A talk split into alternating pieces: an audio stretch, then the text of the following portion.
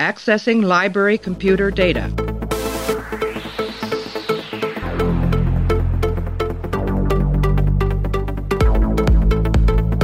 Out there, there are no saints, just people.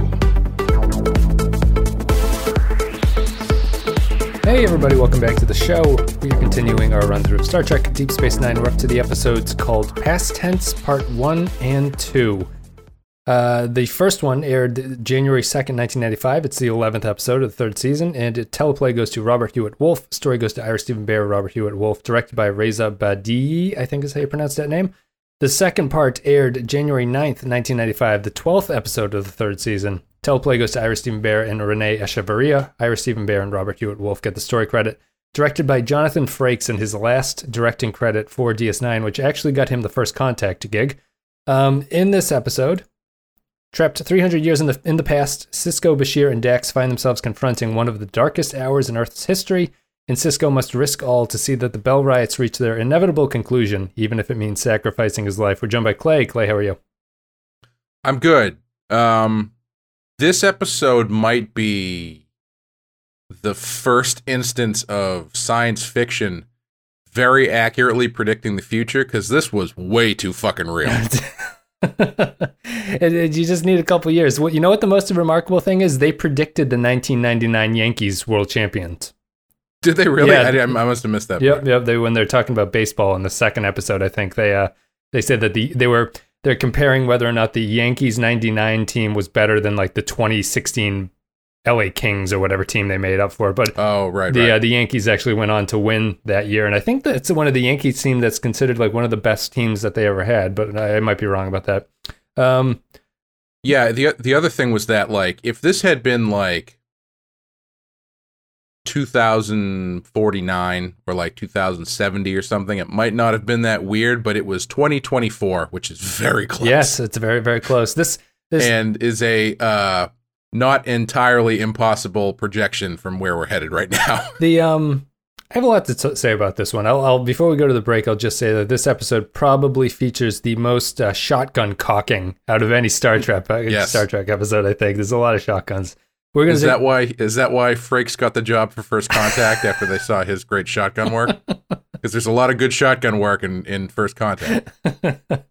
a lot of people tossing rifles to each other dramatically, yes. which is an important part of an action movie. Um, all right, so we're gonna take a break. We'll play an audio clip, and me and Clay will come back and we'll break down past tense. Every building we go to is the same story. They can't all be full. Don't be so sure. One of the main complaints against the sanctuary districts was overcrowding. It got to the point where they didn't care how many people were in here. They just wanted to keep them out of sight. And once they were out of sight, what then? I mean, look at this man.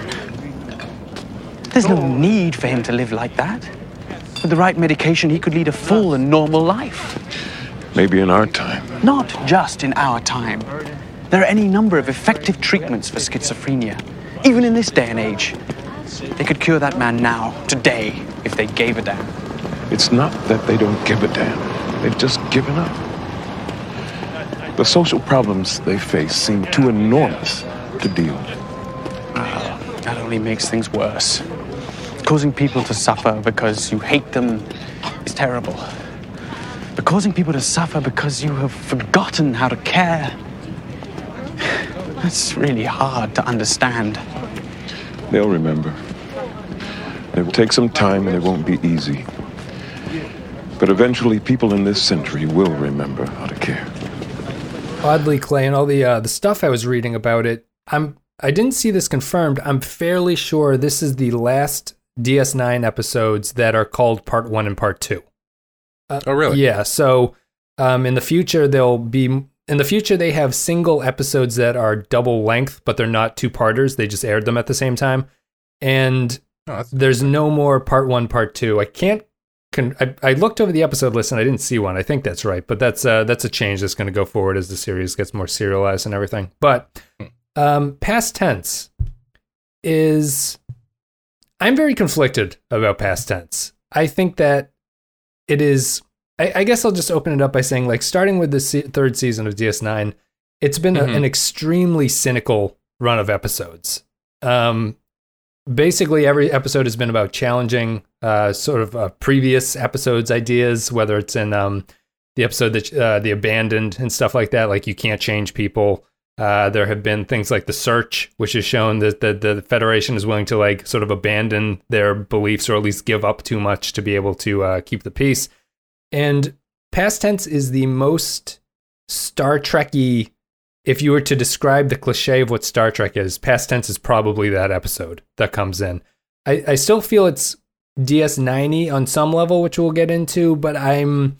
It's kind of shocking to me how abruptly it changes from the episodes that we've seen going into this one. And I think I look at this episode and regard it less because of how it flip flops back to this sort of utopian hopefulness well well it portrays a very negative situation it's it's odd that they go back to characters sort of monologuing about like this is the values that we have and stuff like that it felt like a dated star trek episode on some level Yeah, I excuse me. I can see what you mean. Um, I I didn't really mind it that much though, because I I think that they still exist in in that world where that is the ideal. You know, it's not it's not uh it's not explicitly the the voice of the writers coming through. You know, the, the people who come from that future world are going to look back on this world the, the our, our current world and look at it in a much more uh, uncivilized way, uh, regardless of what's going on at, at their present time in the future. Um, and also, I think it's important that most of that is voiced by Bashir, yeah who is you know the Star Trekiest character on the show. and he says that he, he Um, has a line in this that he doesn't even want to he didn't want to study this time in history because it was too depressing for him so Yeah. he's the he's the he's the quintessential star trek character who is uh, appalled by what has gone on in the past Yeah, he's got a good uh, a good monologue in the first episode. Um, you know, which is is just sort of like you were saying, the laying out of the uh, um, um, distaste for the end, hope, distaste at, and also hopefulness for the future. Um, and uh, so yeah, it I guess it didn't really bother me that much because especially because the the more cynical nature of, of this show has only started to really creep in for me. yep Um, and again, that's all stuff that's happening uh, uh, currently in their future. I mean, like if you were to, it's very easy to take the situ- uh, the world we're in now, and you know, i as shitty as some things might be, and you can still look back and go like, well, you know, it was a lot shittier back then. yes yeah So I don't I don't think they're mutually exclusive. Um so yeah, I, I guess that didn't really bother me.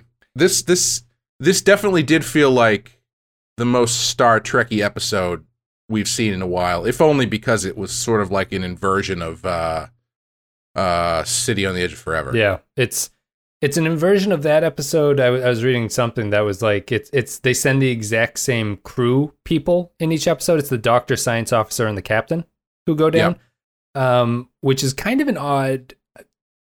R.I.P. Harlan Ellison. Right, that's that's true. Yeah, Harlan Ellison actually passed away, and I saw the most uh, shade throwing. Um, like eulogies for him online. It's like he could have been a, he was a he was a real asshole sometimes, but he's also could have been a really great guy at other times. It's like wow, that's that's deep. Um, the the thing about the the away team mixture seems like a direct homage to City on the Edge, and City on the Edge is a or this is an inversion of City on the Edge because this has our characters actively have to involve themselves in history Right. in a way that City on the Edge was all about avoiding uh, doing that, and the sacrifice on Kirk's part was to just not do anything, despite the the horror that he'd seen before. This is a very different take on that, which seems to imply the fact that uh, this show doesn't think that history will sort itself out. People have to become people like people have to make the change to do it, and it's not just going to be a you let fate take hold and whatever may be will be the best way forward, which is kind of a TOSy perspective on it. True, but they also only get involved. Well, arguably, they only get involved because that one guy gets killed. Yes. Um, so they do fuck things up and then have to fix it. Although, again, there's no guarantee that. th- I mean, this is a par- it's a paradox because there's no way of knowing whether or not the guy who gets killed, who is uh, what's his name, Bell, Bell, Gabriel Bell. Gabriel Bell. There's no way of knowing whether or not that Gabriel Bell actually did all that stuff, or if it was just Sisko using the name Gabriel Bell because of you know it's it's one of those time loop paradox things. Right. Well, yeah. In in other words, was Sisko always Gabriel Bell? Exact. Yes. Yes. Yeah. Um, Yeah. Which I think the the episode, I would be more inclined to think that's the case because not just because of the ending, but they never show you, you never see a picture of Bell beforehand. You Mhm. you never, you know, that it feels like that would have been something they that they would have. Sisko would have pulled it up on a data pad or something, or maybe not them, but they would have looked it up in in, in another episode and been like, "This is Gabriel Bell. This is what he's going to do." Um, The well, I mean, the I, I would say the evidence to the contrary is that when they do pull, pull up a picture at the end, he's like, "Oh shit, Starfleet's gonna be pissed about this." So it's it's I guess it's a coin flip which way you want to take it. That's true. Yeah, I, I, I guess it's um, it could go either way. I think it's more interesting if Sisko is always Bell at that point. Yeah, um, yeah. That, that, that, that- and that Although, so sorry, this is just stupid details. They, I, I mean, it gets to the heart of my problem with the, these episodes, which I really liked generally. But, uh, um, I think the ending is just like, like, uh, like it's it's like you're telling a, a um a story to your kids, and then like they have to go to sleep right now, so you have to finish the story Yeah, right now yeah, because like they they get past all the the the action and all the important stuff and then up they're just back on the ship up he just happens to be bell but you know like it's yeah it's over now yeah, yeah. We've altered Um, history irrevocably, apparently, but everything turned out. It's the uh, the Simpsons episode where Homer's happy enough with the very end, where the, Yes. the family has like lizard tongues or something. Um, yeah yeah, yeah they're they're close enough to not to not making a mistake there. The past tense, past tense actually, I find it kind of boring. Um, Mhm. I, I think that. Well, before I get into that, I just want to say that for, for whatever reason, the episode strongly reminds me of Terminator 2 for some reason. Um, Mhm. mo- i think it's all the shotguns well, I think it's I think it's the shotguns, and the set looks like a budget rate Cyberdyne office. okay yeah You know what I mean? Yep. So I, I always Yep. imagine um one of the guys just holding the dead man trigger bomb, going like, can't hold Yep. this. But the uh, it does feel um oh and you've got the uh uh I was gonna say ice, but, but you've got the uh, uh, you've got ice showing up at the end to um to shoot everybody up like in Terminator 2, so that's yeah, yeah, fairly similar. exactly. but it does this episode does um suffer from uh post post robocop 90s future disease quite a bit um where it's like eh, everybody's wearing like jumpsuits and everything's made out of cement and gray and stuff you know it's Yeah. it's very much in that 90s cheap budget future thing yes, yeah, it's very um. You could say it's maybe inspired by uh, Verhoeven, his sort of RoboCop design, but I think it's most mostly a necessity of budget that they can't really Oh, do yeah, anything yeah. with it. well no i i mean it's just like i think uh, we talked about it when we talked about both total recall and robocop it like they they influence the future design of everything because you could do it so cheaply Yeah, right. Yeah, Um, and I think that you you see that that look in a lot of 90s sci- low budget sci-fi stuff where it's just like jumpsuits and patches and like gray rooms with like one computer in them. And I, I think all of those things, and maybe a big theme of the 90s stuff, was that the gov- government is going to basically take over your life. In a, Mhm. like in RoboCop, you know, it's like the the company is the government basically, and so that they will Mhm. be able to take your rights away from you. This one, it's basically the uh, the world has been undone by government bureaucracy. Basically, like the the everything that they have to do in these episodes is fill out forms, wait in line, you'll meet with somebody, maybe they'll get Mhm. you something, maybe they won't. It's not even really a actively antagonistic Terminator dystopia. It's really just No. a world that is not particularly free and enabling people to do what they want to do. It's just you're mired in this muck of not being able to get anywhere and the government doesn't seem to care. And my problem with the episode is that I think it's almost how we're saying it's more of a Star Trek episode. I think it's almost it's too sledgehammery. Like the the worst part of it for me is the Dax is there basically because she has to be the she has to find them later on. But the storyline they stick her in is is a story that's like now you're going to spend some time with a parody of rich people Yes. and you know it's people drinking wine and talking about like classical music and it's it's it's it doesn't feel on a planet that's on a planet that's entirely gambling and horse racing. right right exactly and and i i just thought it was it was stuck a little bit there, and I think that it's stuck a little bit in that the show can't be as dark as I think they want it to be. I think this storyline is incredibly dark, but the the tone of Star Trek undersells it. Mostly, I think that guy's name is BC, the guy who looks like Bono from U2. Um, the ghost, who someone put that on uh, Discord, but the the ghost to me should be a terrifying character, I think, and he's not in this. He's kind of a goofball. Well, again, they nailed it pretty hard by putting all the douchebags in fedoras. Yes. So, Yep. Hatted. um, Sisko likes his hat though, or he doesn't like his hat, which Yeah. makes it fitting. Yeah. Uh, yeah, you know, it's it's funny because I think I found it more. Um, one of the reasons that I found it more believable was because their future was basically just it's not it's not uh robots running the world and it's not you know Logan's Run. It's just like paperwork, and if your paperwork doesn't match up, then you're fucked. Yeah. and that seemed fairly plausible to me. Um, and you know, while I, I totally agree that the uh, that it is fairly sledgehammery, um, that that divide rang kind of true to me. Uh, um, especially the part where the one guy was talking about how Europe was falling apart. Right. Yes. That's There's- very. yeah, that's there's, very. there's too many things in this episode where I was like, these guys are shockingly close. um, yeah, I don't know. I think uh, you're right. It is kind of boring, and like I, I was kind of tickled by the fact that this future, this or past, but our future was just like sitting at the DMV for all day, and Yeah. then if you don't have your correct paperwork up, you got to go live in uh, the shanty town or something like that yep.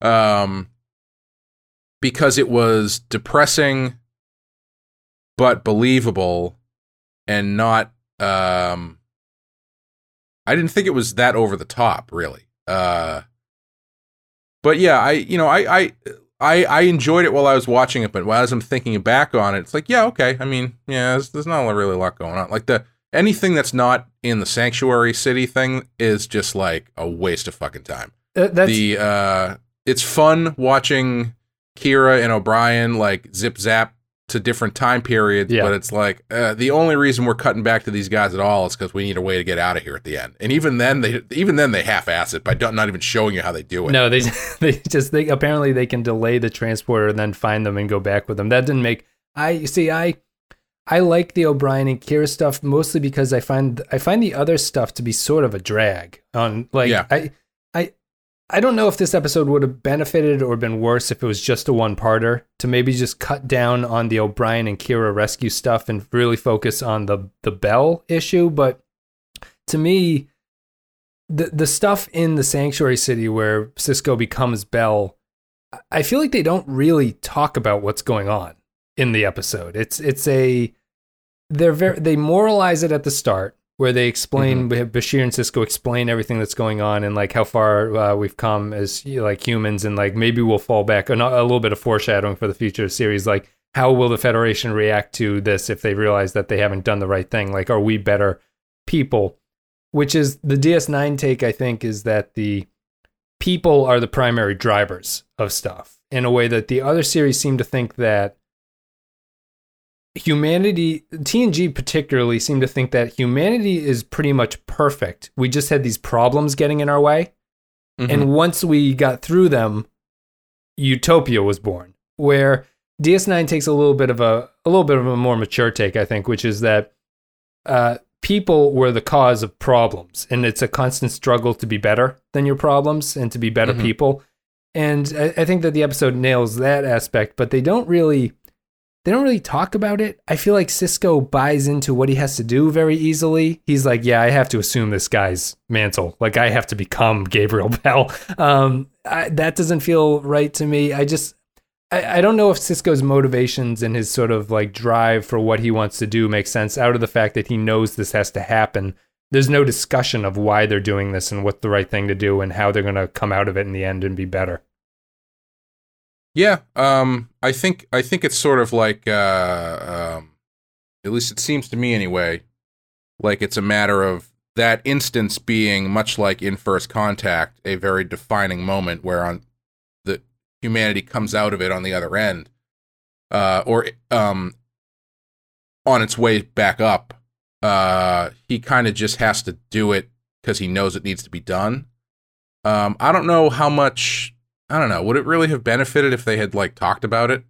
I think so because Yeah. I, I, I think that what they did was like the, the line you have to draw here is whether or not you talk about this or you have an action episode.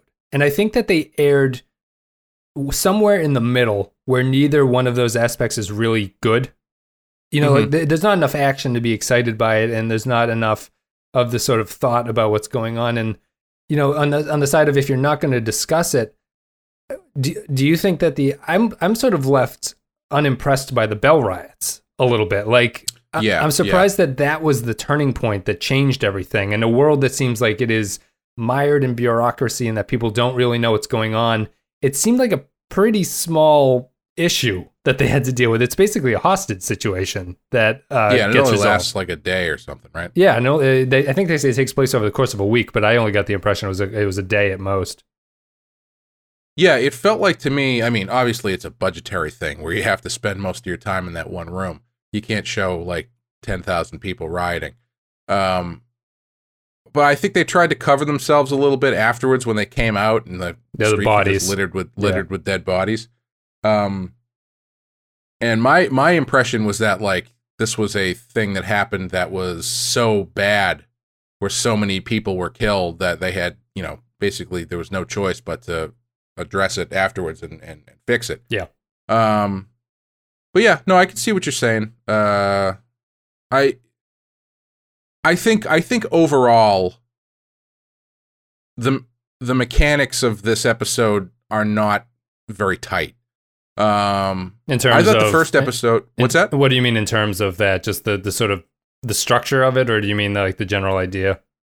just the the general idea. I think I think the the idea itself is fine, but as you're saying, it's like the the actual uh, deconstructing of how things happen and and the logistics of things doesn't really uh, doesn't really hold up super well, especially like especially going into the end, um, where they just kind of uh, quickly breeze through everything. And like the Dax thing with her buddy who's just like, yeah, no, I'll help you sneak in through the sewers to get into this place. Most boring businessman ever, I think, would be Yeah, like that stuff was just I don't know. It was it was not it was not very engaging and it was just I thought he was going to have a bigger impact. The way Yeah, me the, too. the amount of time that they spent with him made it seem like he was going to be some either like politically involved or he would be the motivating factor that could possibly change things and he, he's really Yeah. not. He just helps Dax. there's there's literally a scene where they cut to Dax and she's just asleep in his office. Yeah. yeah. And it's when she gets paged on the communicator, right? She's Yeah. mhm. she's just like passed down his office. Yeah, I, I don't, or or I was expecting more of a to tie into the Terminator when he like reveals that he's like, oh, you you probably know who I am. I'm very important. I was expecting some sort of Star Trek future to be tied into that, and I don't. Yeah, I don't or- think it is. or at least some sort of piece of the, the puzzle that of the Bell riots. Yeah, You know, or or some some something that comes after it or something like that. Yeah, um yeah i just think that stuff was i think they were they were really interested in the sanctuary city stuff to the point where everything else was just sort of like you know well we just have to have these other people here and they didn't really think through much of it yeah, yeah. Um, did you just? also uh to go back to the ending like the the actual handoff like i was the whole the whole episode i was trying to think okay so obviously sisko is not going to be bell. It has to do with this card that they have right? Who's he going to hand the card off to? I, I thought he was going to give it to uh what's his name? The guy with the family who got killed. Oh, Webb, Um, Webb or something. yeah because because they set him up as much more of a revolutionary. Yeah, yeah. so I thought, oh, maybe the switch will be that guy gets killed, and so he goes, oh, his name was Gabriel Bell, but he had a family, so obviously that would be kind of tough. Uh, but they end up just being like, yeah, just give me that card, I'll just put it on one of the dead bodies. Yeah. then if they did that, why do they have a picture of Sisko in the future? Right. Yeah. That's that's the.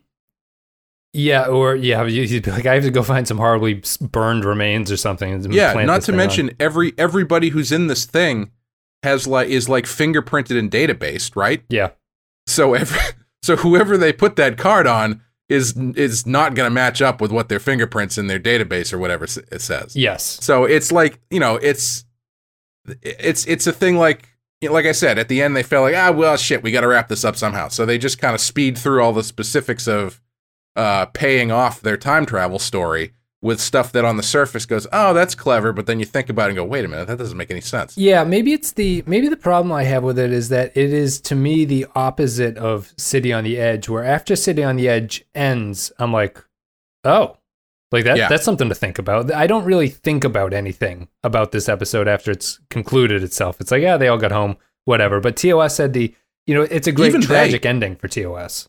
Even they don't think about anything about it anything about it when they get back. It's like it's they get back to the, the station it's just like whew that was weird. Yeah. you know like it, there's no um yeah it, it- it's it, city on the edge of in, city on the edge of forever kind of makes you think about stuff that happened and and the consequences of things and and history and all that kind of stuff and this one is just sort of like their theme is ah we got to be better. Well, Sisko has no sacrifice, right, to fix Right, the yeah. solution or to to to to get the outcome he wants. He doesn't have to really give up anything, and I think yeah, that's kind of a problem. There's no real there's, there's no real pressure on him. Like even like yeah, now, now that I'm thinking about it, a lot of the a lot of the stuff is is not really sticking for me.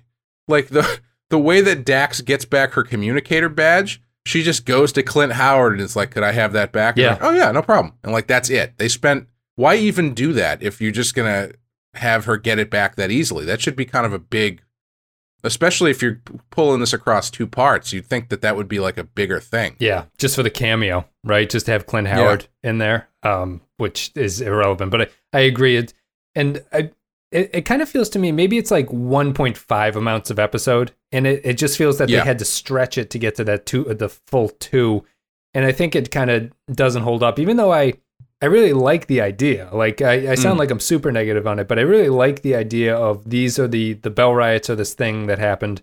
We'll get into patron comments about where this actually happens in like uh, correlation to World War Three, which is not something that I'm not, I'm not particularly up to date on, but because Khan would have been around this time too, I think, or he was early Ah. '90s maybe. So it's been a little bit since Khan, and so the world after the Superman has apparently turned into a bureaucracy, and I think that the I think you're right. Like the best part of it is how accurately they've kind of picked a future that seems pretty plausible at this point. Yeah. Um, the you know it, it's kind of they say sanctuary towns. They're not really related to sanctuary cities as we consider it now in modern age. Like the problem Right. isn't the same, but it's the same kind of Right. lingo.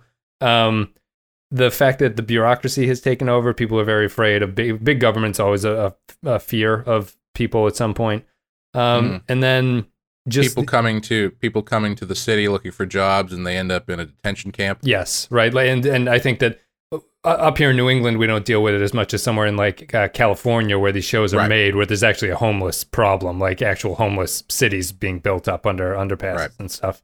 Um, so it's apparently that was a big concern when this episode was written that impacted everything. Um, but we don't really see that. People in California can probably comment on that more than I can. Um, the best, the worst thing that we have is Cambridge, right? Basically, like that's the Yeah, Cambridge is kind of the Cambridge kind of has that problem, although it's um, yeah, a little bit different. I guess it's not quite the same like mass of people. It's just aggressive panhandlers. Um, so uh, yeah, and I I think that the idea is good. I was a little, I don't know, like uh, the that idea of being sort of a mellow problem. I don't know if it serves the story. Like it's it's sad and tragic that people are living in these tent cities, but everyone seems kind of okay there. Like they they basically feel like they just got laid off from their job and are looking for a place to sit around for a little while. Um, and I, I think that the the desolation and the desperation of the tent city kind of conflicts with the fact that they're just all waiting in line to get jobs on some level. I don't know. It's just it doesn't feel emotionally loaded enough for me to really invest myself in it.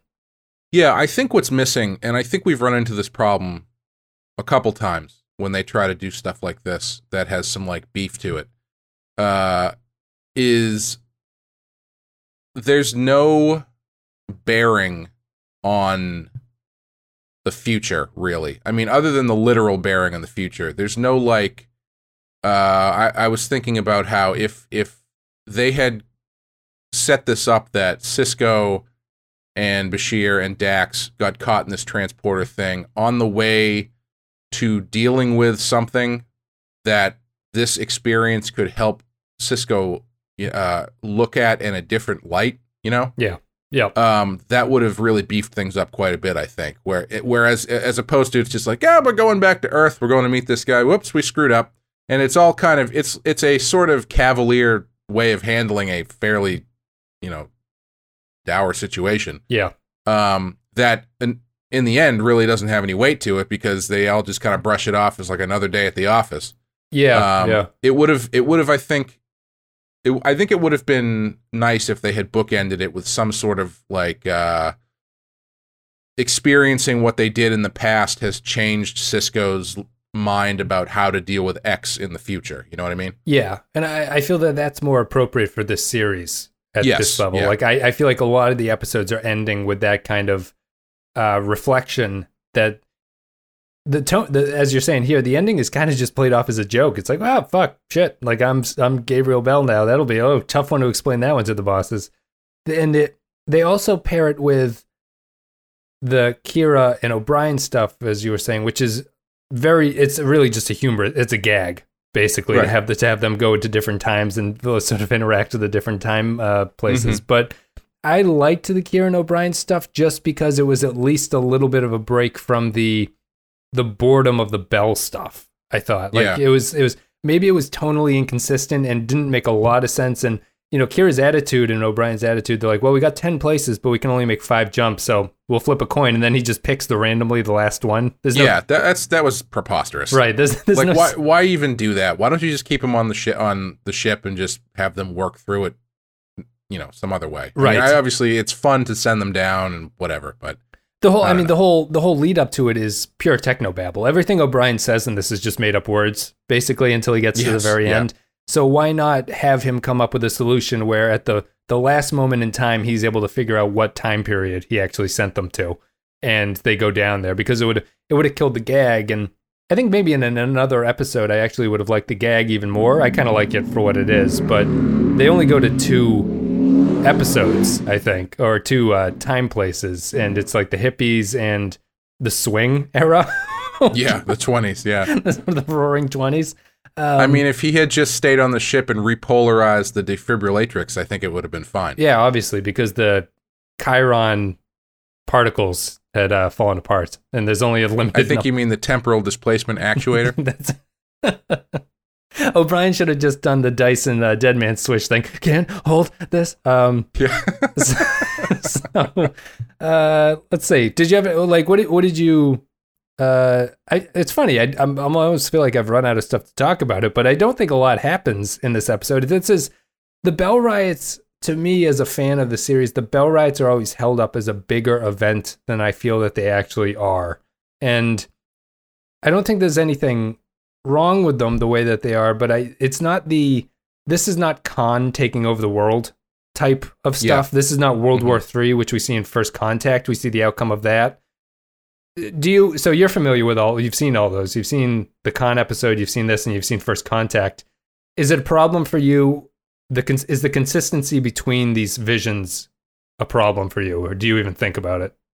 Um, I hadn't really thought about it, but I think looking at the Bell riots, the tough part for me is, um, you know, I think I think one of the problems is I'm not totally sure of the scale of this problem Right. because I just assumed it was a national thing, but it sounded like at some points that it was just San Francisco. So I couldn't quite get a handle on like how big this problem was because in the end it's like you know it, let's say this is a national thing right like these sanctuary areas are are, are all around all around the uh, the country I didn't even realize Um, that America was existing. I didn't even think about that at that point because they, they mentioned Europe, but I didn't know if this was actually still America or if it was Right. Yeah. Uh, but yeah, like if if these sanctuary things are all around the country, this f- feels like it should have been a bigger, like like uh, the one one blip in one spot doesn't seem like it would be enough to take them all down. Yeah. Um, and at the same time, though, if it's just San Francisco, Like that was what was kind of weird because they were like, oh well, I don't know, we'll talk to the governor about po- possibly shutting this down. Um, Oh, sure. Yeah, it's not the president like- involved in yeah, this. it was just the it was just the governor. So it was it's see, I guess it was a small scale thing, and uh, Well, fit, to fit the theme, it'll be Schwarzenegger in his sixth term as governor of California. Then, right? Yeah. There we Yeah, go. That's how yeah. you fit T two into this. Sorry, there go you ahead. go. Yeah. Uh, no, it's just I it, the the scope of it was kind of weird. Um, and also again, I think it's specifics. It, it feels like it's not a thoroughly thought through um, concept because I think at some point actually someone actually says this, and I'm inclined to agree with them. It's like, well, they're not just going to shut this shit down because of one riot. Right. You know, and I mean, I guess they they the flip side of that is well, everybody gets to see the people who are in there, and then they see these people get slaughtered by uh, uh, the the National Guard, Yeah. um, uh, who looked very. I guess in the future, the National Guard is like a, a commando force, which is wouldn't surprise me either. Yeah. Um, Crosby, Stills, and Nash would have a harder time saying San Francisco instead of Ohio or whatever. Yeah. Yeah. they'll hey, they they're, they all might still be alive. um, but yeah, it's I think I think the it it was talked. This whole thing was kind of considered in such a a superficial way that um, I think it's difficult to really feel the actual scope of the consequences of what happens here, You know- other than people saying, "Oh, this was a big deal." You know, you know what I think the problem is. I think it comes back to the Dax storyline. The Dax storyline should have shown a a extent of the problem that showed how detached the wealthy were from caring Yeah. about it, and I Mhm. didn't really. Well, they were all sense. drinking champagne and laughing. That's Right. the universal symbol for detached. and then they did a hard cut to a person in a tent, and that is you just supposed to realize like. But the that came across as just a parody. Like there was not a that was not a real. That didn't feel like that was a real enough world for me to understand how these people have just started ignoring. Because as Bashir says in this, the problem isn't that people are being cruel to each other; it's that they don't care about it. Like they are, mm-hmm. it's their indifference that's really the heart of the the problem here. And the fact that the character Dax meets does care is kind of a problem. And Yeah.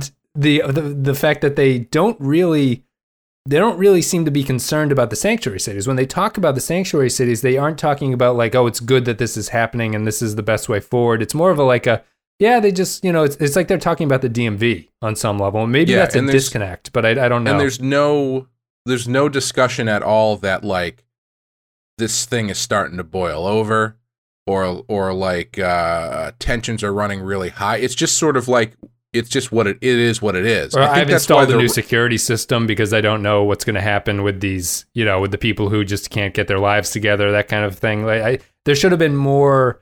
There should have been a more of an aggressive anger towards the sanctuary cities from the Dax storyline. I think. yeah or if not an aggressive anger at least more of a concern, Concern, about yeah. what's about them because i mean that's really what it is isn't it like if Well, you if- concern in a concern in a lack of concern way, a concern about their own uh, problem. You, you know what I mean? Yeah. Like they shouldn't be Yeah, concerned about the people, but concerned about their own welfare. yeah these things it's never it never comes down to like anger about these things it's always the people who are on the outside see all the people on the inside getting uppity because they you know can't appreciate what they have Right. and so it, it's never an anger thing it's it's for whatever reason it's like well you oppressed people need to uh you know be more thankful for what you do have it's it's and there was none of that really and it was and there was no sense that the the walls of the sanctuary city were kind of like being really pressed you know Yeah. Exactly. um, and I think that would have been uh, a good way to to to uh, to really put a little bit more meat behind the the bell right. Because I mean, if you think about it, there's if there's if everything's fine generally, right? I mean, there's a there's a sense of uh, nobody wants to be there clearly, um, but if if everything seems kind of fine when you're there, which it sort of does, like Yeah. it, there's it's a shitty place. Don't get me wrong, but it's like there's no real pressure against the authority. No, well, there's still a sliver of hope. The government still seems to be trying, but they're just terrible at it, right? So it's not Right. like they've just built a cage and thrown them in them. They're they're they're trying to get them jobs, and obviously they're not doing a good enough uh, work at that, and they're they're not providing for them. But it's a, it is not a, it is not an internment camp. It doesn't come Right. across that way to me. It just comes across as kind of a an odd holding place to go to. I don't know. Yeah, Maybe- and I think if I think if they had gone full internment camp, it would have felt more cliche. yeah, I think the fact that it is sort of this weird, like nebulous li- limbo, feels a little bit more believable and a little bit more accurate. But but at the same time, it's like there's the the, the pressure from inside this bubble did not feel like it was at a high point when this riot happens. It Right. feels like it was just another day at the DMV, and then one guy in the in the line at the DMV just starts yelling Attica. You know, right. Yeah. Which they should they should have snuck that in uh, somehow. I think. Yeah, I, I I think that's that's probably my main issue with it. I think that it's just a, it doesn't sell. Do people still get that reference? Attica? I only know that reference secondhand, so I don't know. I don't know if anybody actually knows what that means anymore. Yeah, I haven't I haven't seen I haven't seen it in a long a very very long time. I think it's one of those like college films that I've uh yeah. that you kind of pass through, and uh, it's kind of like um the Cabinet of T- Doctor Caligari for me. Um, and we're not going to tell you what movie it is if you don't know what we're talking about because you're going to have to find it yourself and watch it. It's called uh, Attack of the Clones. Uh, you guys can Yes. find. um, yeah, that's pretty much. Uh, did you have anything else you wanted to talk about? I, I feel like I don't have much to say about this one, but I um, it's a, it's I guess it's. I don't know. I, I have a hard time with it. I didn't really enjoy watching it, so. Mhm. I, I don't know. Did you did you have anything you want to say before we go to final thoughts? I feel like I'm at the end of what I have to talk about. Uh, not really. I mean, just kind of calling back to what we were talking about before. Um, I I really like that Bashir speech where he was talking about uh, what would the Federation do if if presented with that this kind of thing, and I think that's why I feel like they needed to have some sort of other other way to make it relevant to what was going on, other than just musing about well, what would we do if the Federation was in the similar thing, you know? Because Yes. that I thought that speech was good, and I think that speech gets better if Sisko has something on his mind, Yeah. uh, that he's dealing with where he is faced with this this problem, you know, or not not literally this problem, but something where the events of this uh, the past here influence his way of thinking about things in the future. Yeah, to me that line rang funny because it felt to me like after they shot this episode, the writers were like, you know what, that line? That's a good line. We should do something with that line. Um, because it, that's kind of the that's kind of the point of the series in the future seasons, really. Um, Oh, okay. so I, I, to me, it felt a little bit maybe too obvious. It was if, and I don't think that they knew this at the point. So it wasn't that like they were stating their thesis uh, right in this episode, and they're like, "We're going to go home with, we're going to go forward with this." I feel they just kind of retcon themselves into wanting to talk about that. Um, yeah, that's it. Well, we'll take a break. We'll play an audio clip. We'll come back. We'll read some patron thoughts. The patrons, I think, like this one more than me, so maybe we'll have some interesting discussions. Then we'll give our ratings, and we'll call it a day. So what do we do with him? I don't know. You could let us go. All right. Vin, they saved our lives back there. How can we explain what happened to them? Give me your ID cards. Pocket.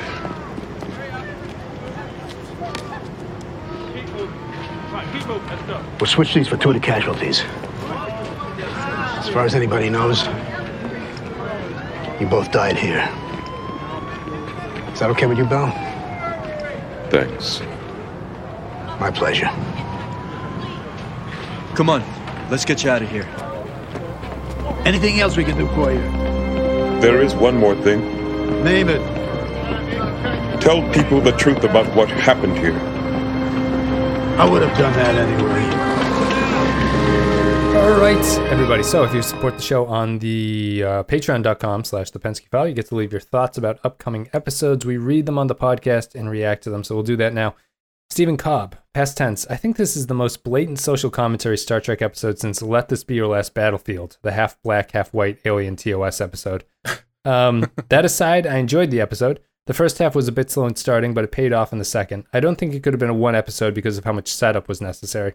I thought the interpretation of the BC character was great, though I do not know if it was intentional or coincidental, a kind of so bad it's good thing. The weird, stilted, cheesy, awkward bluster felt like the perfect match for BC. I don't think you commented on BC. I I didn't like him. What did you think? Uh, BC is the uh, the hat wearing ghost who is kind of the third party of like the taking hostages. Um, Oh, yeah. I don't know. I didn't really care for the. I didn't really care about that guy. I he was not believably um violent. right. You know, like they're like uh, the like you were saying, the ghost should have been a little bit more scary. I, Um, it's the most for for the per capita of shotguns in this. I never felt like anyone was going to actually shoot anybody with their shotgun. yeah, and I mean the dude's wearing a fedora with the brim folded up like he's from a 1920s serial or something. It does look he- like he's the album. like, "Oh, I don't think I'm gonna go over here and shoot nobody." You know, he's ta- it's kind of hard to take that seriously. it is. Yeah, it's uh he do, they do look like uh U2's Joshua Tree, the the album art. Yeah. That, is, that is what they do look like. Um, I really hope I, I hope there's a deleted scene after he gives his hat to the kid. I really hope there's a deleted scene where the kid walks out and immediately throws that in the trash. that guy was a pussy. Uh, Christian Pouch says, past tense always had a soft spot for these episodes, and I feel like it's more relevant now than it was at the time, and unsettlingly so. It's a bit on the nose, but I don't think it ever crosses the line into being unbearably preachy, as opposed to something like TNG's Force of Nature, which is insufferably self righteous. I think the episode balances the tone with some of Sisko's dialogue, explaining the reasons for why things got to this point and how things are going to be turned around for the better because of it. I think if this were TNG, Picard would be visibly disgusted with everyone of the period and would take every opportunity to preach at them. I'm glad that we have Sisko here instead. Um, I wish we had Picard just because you know that you could tell he was all in when he lost a couple buttons on his shirt. right. Because that's like that's like how you can tell Picard is rebellious when you see the chest hair. But Sisko Sisko's the most um cynical or pessimistic, I guess, out of all of it. So it, he his interactions with um these kind of storylines are different. And you know, this is kind of a tangent here. Um uh, maybe I'll do this as my non sequitur now, but I was thinking, you know how the captains always get compared and there's always a Mhm. battle for the captains about them?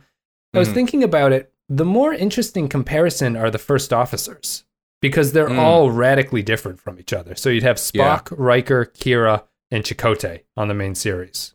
Oh yeah, that's interesting. And the, the captains are all kind of similar to each other. Like you, you really have to sort of dig for reasons as to why the captains are different from each other. They are different, but it's not as obvious, uh, I don't think, as the first officers. Yeah, the captains are, you know, I mean, they're all kind of like slightly different versions of the same thing. where, Yes, yeah. uh, You know, first officers give you a lot of room to maneuver. You know. They're totally Uh, different characters from each other. Yeah, I mean, I would throw Michael Burnham into that too. You yeah, know? that's Burnham, a yeah. that's a much different character than any of the ones that have come before, more or less.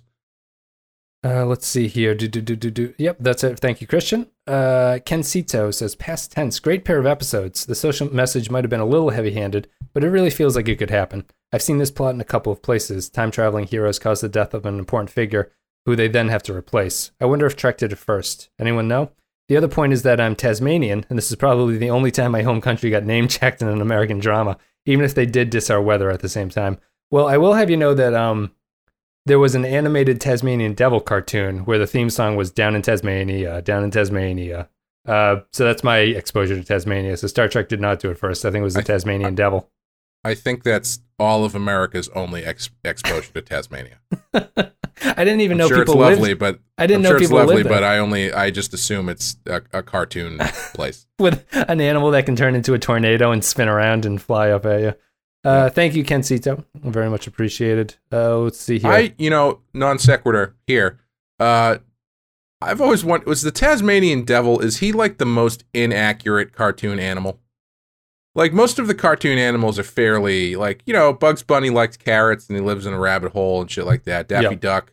Looks like a duck. uh, Yeah, Donald Duck doesn't wear pants like most ducks don't. yeah, Um, but the Tasmanian devil, I feel like they just had the name and were like, nobody knows what these things are or what they look like. We just kind of can do whatever we want. yes, and it's a it's a more intense name than the creature actually looks like. I think if they look kind of, they look like weaselly type things, don't they? I think that's what they look like. Yeah, I don't think they're generally top shaped like Yeah. the, uh, the Tasmanian devil is. The cartoon is.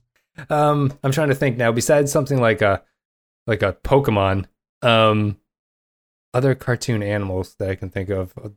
Pluto, Goofy. Uh, no, it might be the Tasmanian Devil. At least until I think of something as soon as we're done recording, and I'm like, oh, that one's horribly wrong. Um, I think a close second might be the ecosystem of the ducks in the Disney World, where they're all pilots and rich people. sure, and like Ducktales, right? Yeah, Oh, woo. there's. Is there any if any class system struggle between Donald Duck? Because Donald Duck seems like a working class guy. He's a but most of the other ducks in the Disney World seem to be pretty rich. like like the the Huey, Dewey, and Louie wouldn't be getting into that shit if they were poor. You know. Yeah, I was just about to add that Donald Duck is related to Scrooge McDuck, isn't he? He's like his uncle. I believe so. Yeah. Yeah, he's his, he's his, what did what did Donald Duck do wrong to to get that uh, shit end of the stick there? He's got all that money. He takes the He kids. was he was he was realistic about his place in life. He, he got sent to a sanctuary city, I think. Um, Yeah, but I mean, think about it. All the ducks, the Disney ducks I can think of off the top of my head: Scrooge McDuck, rich guy; Yep. Huey, Dewey, and Louie, uh, grandsons of rich guy; yeah, grand nephews or something. Yeah, uh, McDuff, another rich guy. um, what's his name? The pilot there, Launchpad. Uh, Launchpad. He's a pilot. That guy's probably got some change.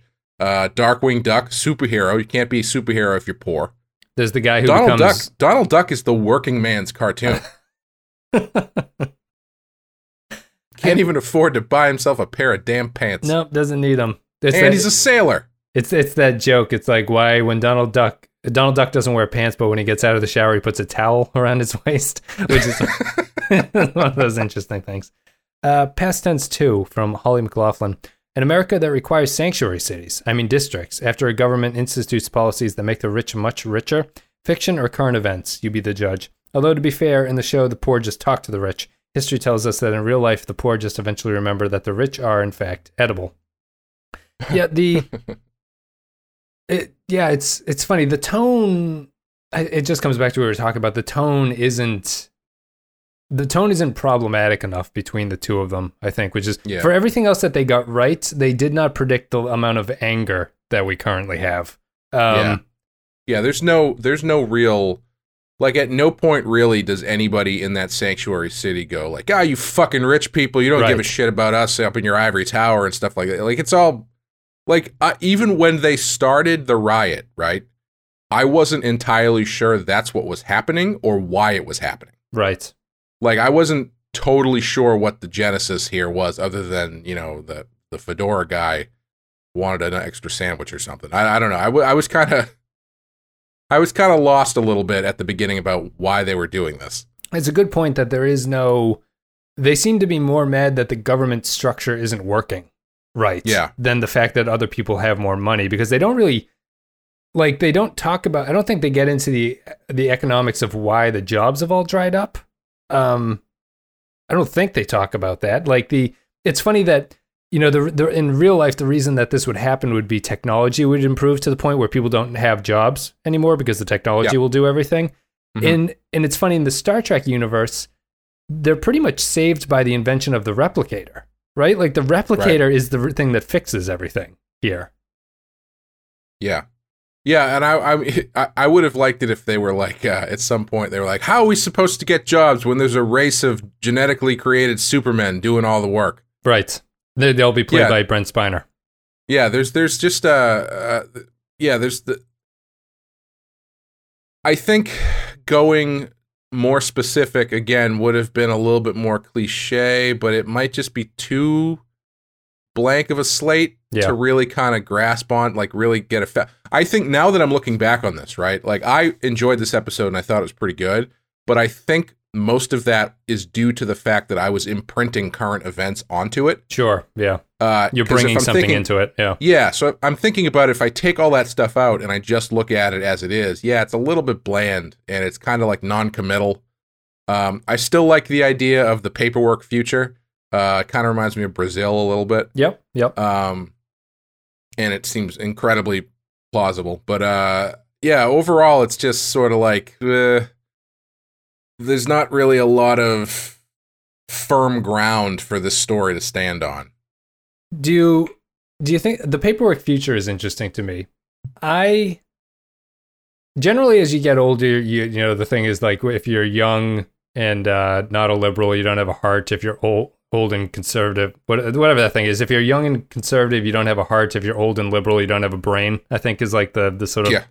thing where it's like the paperwork paperwork when I was younger never it never really stuck out to me how much of just how much of paperwork is just like the government getting in your way kind of like I think they Yeah. do that here accurately but it's like when you buy a house you realize that they control everything about you like I- I'm, I'm probably going to come off as some sort of like right-wing radical here where I'm like overthrow the government but it's like you the amount Here we of, go. the amount of paperwork to do things to your property is insane. It's like Mm.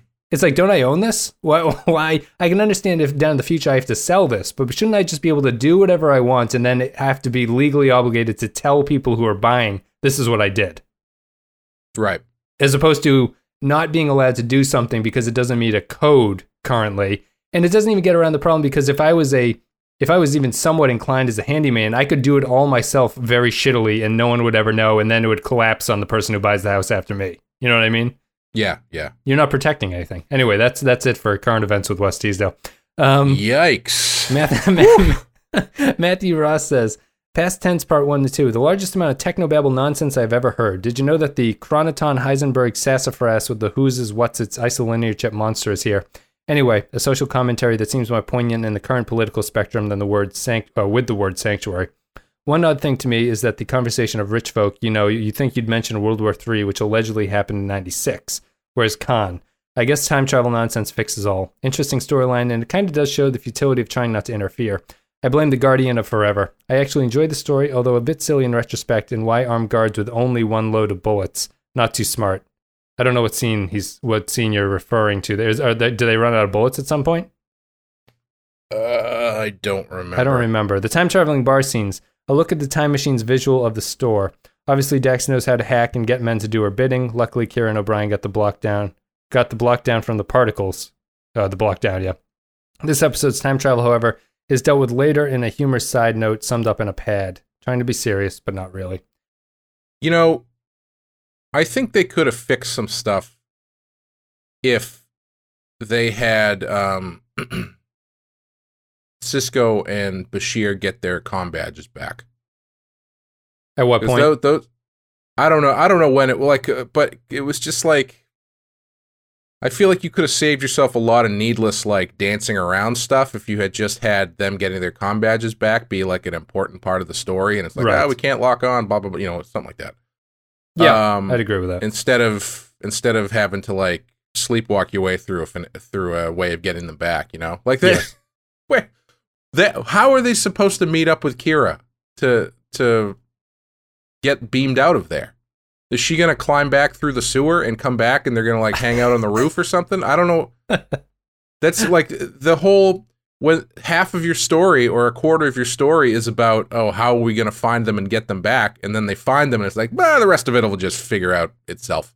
That's true. That's true. I mean, if you you figure if Kira and O'Brien can find them in the time period, they would have been able to get them out immediately. So I, I, I don't know what would really happen. Let's say, Also, San Francisco is a big fucking place. yeah, yeah, it is. I mean, it, even when it's when it's shot on the uh, the New York set of like Seinfeld or something, wherever they shot those scenes where Kira and uh, O'Brien beamed down into. But yeah, I also have a bit of a technical problem with the idea that their com badges still work because I get I I think about that stuff as like well the com badges need to have some sort of hub to bounce off of. right an if you're infrastructure in in, the- place. Yeah. Yeah, I would assume if you're in the in the past, your Bluetooth is not going to still work if 300 years in the future. Yeah, you think they're more advanced than walkie-talkies, uh, but apparently Right. they're exactly the same technology as a walkie-talkie. Yeah, well, whatever, it's fine. and they, I think this is the first episode I've seen them deactivate them by like double tapping them. Right? Yeah, They turn I them would off do at that some all point. the fucking time. Like it, that's like, that's the thing too. Is like it, it, at, at every other point in Star Trek, at least since the Next Generation, at any time, no matter where you are, you don't even have to click the thing, and you hear somebody talk at you. So the, I just was assu- assumed that like they were just on all the time, and that you couldn't actually shut them off. There were uh, there was a news story about um, Alexa, the Echo, the Amazon Echo thing. Uh, Mhm. Like we'll see, will record people talking and then it randomly sends the recording to a person in your contact list. Ugh. And I was like, this is crazy. Like, this can't possibly happen. Amazon is quoted, in the thing is like, it's a very tiny chance that this would actually happen. It actually happened to me. I got a No shit. my old landlord. I got my uh, my Echo started glowing a light I had never seen. I was like, what the hell does that mean? So I Google it. And it's like you have a, a voicemail. I was like, I have a voicemail on my Amazon. Who the hell sent me a thing? And I open it, or it tells you who it is. It's my old landlord. I'm like, why is my old landlord contacting me on uh, Amazon? And so I click into it, and it's his young kids. They're like five years old, and they're talking to Alexa, asking it for things. It recorded them talking, and it sent it to me, and I could hear them clear oh as my day. god. It was terrifying. That's fucked up. Like, It's- have you heard the other ones about the about the Alexas that just start laughing? I've yeah, I, I heard that there are some Alexas that like complete silence and then they'll just start going. I would throw that shit out the window through the window. I think um I think for the recording, I am inclined to believe that it is Alexa mishearing young kids talking. Most That- likely, yeah. That would be because there's always the funny videos on YouTube of kids trying to ask Alexa to do something and it misinterprets what they're talking about. Um, but anyway, it's it's terrifying that the thing is that the thing does not ask you to confirm that you want to do that before it sends something off. Um, Yeah, I, you know, not not to non sequitur again, but it I I always find it fascinating to go, you know, going on a bit of a uh, sci-fi futurist thing here. Um, I watched the HBO remake of Fahrenheit 451 the other day, which was not very good, unfortunately. Um, but they do they do have a line in there which is something that I had thought about myself, which is that um, all of these stories talk about how uh, the government and everybody and, and all these overbearing uh, uh, entities force all of this um, uh, uh, uh, surveillance and everything onto the people and and you know Big Brother and all this kind of stuff. There's always like an over an overlord that's controlling all that stuff. But in reality, we just did that shit to ourselves. right. Yeah. You know, that stuff is not was not forced on us. We're putting that stuff in our house. Exactly like that. We have things that record us all the time. And now I sound like a crazy conspiracy person. Well, because Uh, the well, in what's the thing about Fahrenheit 450? The Fahrenheit 451, I think people always forget that it was um because that's what you're talking about. The books were not taken from them, right? They they sort of willingly gave Yes. up reading. And then, like Yes. the- I think in the thing he says that this is kind of a slam against the comic industry, but there were people were only allowed to read comics for a little bit, and then Yeah, they took the yeah. comics away. Well, Um, when it was written, that's understandable. But uh, right, yeah, yeah. Yeah, I mean the thing there is like it's it started with censorship basically. Is you know people decided up this we can't have this word in this book, so then they took that out, and then they just it kept escalating from there to the point where just books in general are bad. Right. Um, and it wasn't it was not a government thing. It was a it was a people started thing. Which yes, cultural, cultural. They basically the people decided to sort of make this the policy. Right. They actually do one uh, cool thing in the remake where um, they have like classic works of literature, but they're all it's like one page of emojis. Oh, And I was interesting. like, oh, that's kind of interesting. So like, it's it, they're still putting these books and stuff, quote unquote, books out there, stories out there, but it's a version where someone has decided this is all you need, and they break it down to the most inoffensive uh, way possible, which is just telling you the story through emojis. I was like, oh, that's actually that's actually pretty interesting. the the Ray Bradbury take there is actually that you bring it up. What this episode is missing for me. Yes, yeah, it is missing how we got to that point and the how of getting there is interesting. Bradbury made it interesting by not making it a government thing, like just like you have to be concerned about how far you're willing to give up stuff. right, And right, this episode should have done something similar to that. Like, You should you needed more information about why these riots are going to happen. right. Yeah. Um, Kyle Barrett says, past tense. You think DS9 would be the place to? T- you wouldn't. You'd think DS9 wouldn't be the place to tell these sorts of stories, considering it's far from Earth and has its own species and societies to comment on. But somehow returning to Earth for a more obvious social commentary works very well for the show. And this isn't even the best example. Despite the ridiculous names of Gimmies, Dims, and Ghosts, it's an episode that works best when it fully embraces its serious tone. And I feel the fun interludes of O'Brien and Kira jumping around in time hurt the episode. And while I'm Uh, and I'm sure it's no coincidence that the cast members of color are sent to the sanctuary camp while Jadzia is whisked away to a fancy party where the most difficult choice is whether or not to treat herself to a cana- canape. Canop? I don't know what the word is. I apologize, I'm ignorant. Uh, it's also a fascinating time period for the continuity nerds like me. It's set after the eugenics wars of the 90s and two years before World War III breaks out.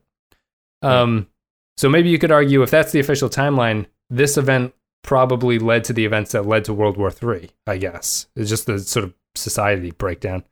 Um, but what did Kyle said something that I wanted to talk about? Oh, Does that make does that make Gabriel Bell like Franz Ferdinand essentially? Yeah, I, I, I, that would if I had to write a story to tie that in, that's what I would do. I would make that this this Bell riot, while it was the instigating event or initiating action, caused a lot of problems down the line too. What did you did you notice the um show didn't bring it up, but the two uh, darker skinned characters are the ones that are put in the sanctuary city.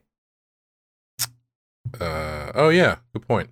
Episode doesn't mention Jadzia being a white woman is uh, allowed to sort of join the elite of society. Uh, I will say, uh, as I was watching this, I was like, "This is really accurate. This feels like it's something that would could be plausible." But realistically and cyn- more cynically, there's probably way too many white people in this sanctuary city. Yeah, yeah. Like, like that's just how it is, and They- that's depressing as hell. they didn't they didn't really comment on it, which I thought was um, if they did it subtly, they did it very subtly for Star Trek compared to how sledgehammery the rest of the message is. Yeah. Um, but yeah, it, it was it's certainly interesting, and I don't know if that's because they wanted to. Bashir kind of has to go because he is, as we were talking about, that character who needs the positive perspective on things, Mhm. and Sisko has to go because he's the lead of the uh, the whole thing. That's it for the Patreon comments. Thank you guys for supporting the show. Thank you for commenting. Uh, Clay, what are you going to give this one on a scale of one to five? Um, you know, I really liked the first half. Um, and I thought, as it tends to do in Star Trek, the second half didn't really pay off. Well, not, I don't know. I don't, payoff isn't the right word. It just sort of was what it was. Um, but I enjoyed it. Again, I think my enjoyment level was heightened because I was projecting stuff onto it. Um, I'm gonna say three. Okay. Uh, I was originally gonna go four until we really started talking about it, but then I was like, yeah, I think I'm kind of projecting a little bit. Um, yeah, I would say three, three and a half. Uh, yeah, three. Cool. Yeah, I think you- I think you I think you generally like it more than I did. I I didn't really like it. I'm going to give it a 2. I think Yeah. that I think that what you're saying the, the most interesting part is the fact that they kind of did a world uh, that's near in our near future that is plausible at this point. Like they they weren't too crazy with that. Um, and I like the world that they set up. I just don't think that the storyline itself is all that great. Uh, shakes working around it. Yeah, there was a certain point where I was watching it and I was thinking like this is usually the kind of thing that I don't like where it's Star Trek where they've gone back to some future version of the present so it's like all you know, it's it's the gray future with jumpsuits and it, it feels really low budget and stuff and I think just because it was Star Trek made that not stand out to me as much. Yeah. Um so I think if this had been literally anything else, I probably would have liked it a lot less Yeah. Right. That's yeah, it. if this hadn't been Star Trek, if this had been some other sci-fi thing, given all Sliders. of like what's that? Sliders, yeah. yeah. Hey man, Sliders was great. At least that's how I remember it when I was like 12. yes. Um it's a great concept. Yeah, no, yeah, excellent. Uh I always I always thought about Tracy uh, how- Torme, our, our old friend Tracy Torme. Oh, no kidding. I think he's the creator Oh. of that show. Yeah. I I even at the time watching it thinking was thinking like, man, there's going to be a time where they jump to a version of the future where like the only thing that's different is that zippers on pants are upside down or something like that. yeah. Uh, Men and sorry, not the future, the the alternate universe, not the future. um, but uh, um, yeah, if this was literally any other sci-fi thing, the the amount of uh, holes just in presenting the concept would have just really turned me off. I think. Yeah, I think it. I think so much of it. Th- maybe this isn't a problem, but so much of it depends on being Star Trek. That you Yes, know that yeah. this is going to lead to something. If this was like a one-off Twilight Zone, I think you'd be like, "This is really underwhelming." Like they're not talking about anything. Um, Right. Yeah. And maybe it ties in. We talked with Darren about how the episodes of DS9 at this point really don't stand alone. On even if they're non-serialized, Right. they're like they depend so much on the lore of Star Trek and the lore of the series, and I think that's what happens. Well, I here. mean, at this point, it's a lot of know, Star from- Trek. Yeah, from D from Deep Space Nine on, really, you don't you can't escape that with anything, you know. Yep. Like you can't you, you don't have Enterprise unless you're trading on the the lore of Star Trek. You don't have. I mean, Voyager is kind of its own thing, but even there, it's like I'm sure a lot of that is weighted by the continuation of the concept. God Yep. knows Discovery is. Uh, so I think at the, un- that's just something that comes with the territory with Star Trek now, unfortunately, or fortunately, depending on how you look at it. I think there there is a yeah maybe I, I would look at it. Unfortunately, there seems to be a critical mass of stuff in one franchise that I'm willing to put up with. I guess. Yeah. Um, and you can hit that depending on what the franchise is. You can get a little bit more, a little bit less with it, but it seems to hit that point. Another reason, not to go back to this well, another reason why I wish they had gone in the future in Discovery. I mean, you know, they they could have established a Star Trek thing and then just made it wholly their own. yeah. You Yeah. never uh, brought up that point. That's a good point. That's a joke, right? um, yeah, obviously, Dis- Discovery should have been in the future, and it's the reason it's not is because, as you said, they need to trade on TOS. They need to pull Star Trek into Discovery to make people care. They think they need to do that. Um, let's see here. I think that's it. We're done. We're done. It's, I'm going to give it a two. Clay will give it a three. Uh, it's the last two-parter of Star Trek DS9 that we're going to run into. Well, if you guys like supporting the show, you can do that on all the social media links. Patreon will be there, patreon.com slash the Pensky file. Uh, we should have the Watchmen up at some point. Uh, Real Ripe and Real Rotten will be coming back. As soon as we can find block off a weekend to watch it. yeah, I mean, I'm looking forward to the Sanctuary City just so I have some time to watch Watchmen. yeah, what if what if what if the riot is because the only movie in Sanctuary City is the ultimate cut of Watchmen? um, patreon.com slash the Pensky file. Real Ripe and Real Rotten will be back too. It's just the heat of summer. We're a little bit behind, but Star Trek continues unabated. And then um, that's about it. Well, Clay, thanks for coming on. I don't know if you have Yeah. anything else you want to say about this episode or anything else going on. Uh, no. Um, hopefully our Batman podcast should be coming out sooner than later. Uh, finally. Um, just kind of retool that stuff.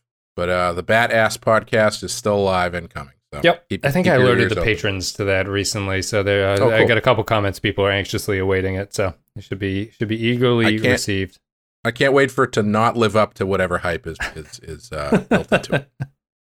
Anyway, guys, thank you very much for listening. Thank you for supporting the show, and we'll be back with another DS9 episode after this. So Oh, sorry. One more thing. go ahead. Uh, so the book that I do, Poser, is is coming out. Um, is available in previews. So if you have a comic shop that you go to, tell them that you want. If you want to check out my book, the first two issues are available for pre-order and stuff. So you can uh, tell them that you're looking for a book called Poser from Waxwork Comics, and they should be able to get it for you if that's something you're interested in. Interesting. All right, so check out Poser. Uh, is is the first one available for general buy, or they just do this pre-ordering at this point? Um, you can get the first one through Waxwork directly. Yeah, Uh, but the but the second one. pre-order is for just the comic. It won't be coming with a record, uh, and that will be stuff that goes directly to comic stores. So if you, you know, if you prefer to go to stores, and it's a it's a cheaper version too, and you don't care about the record, uh, you can get it. It's the easiest way to get it through a comic store. Gotcha. All right, guys, thank you very much. We will see you next time.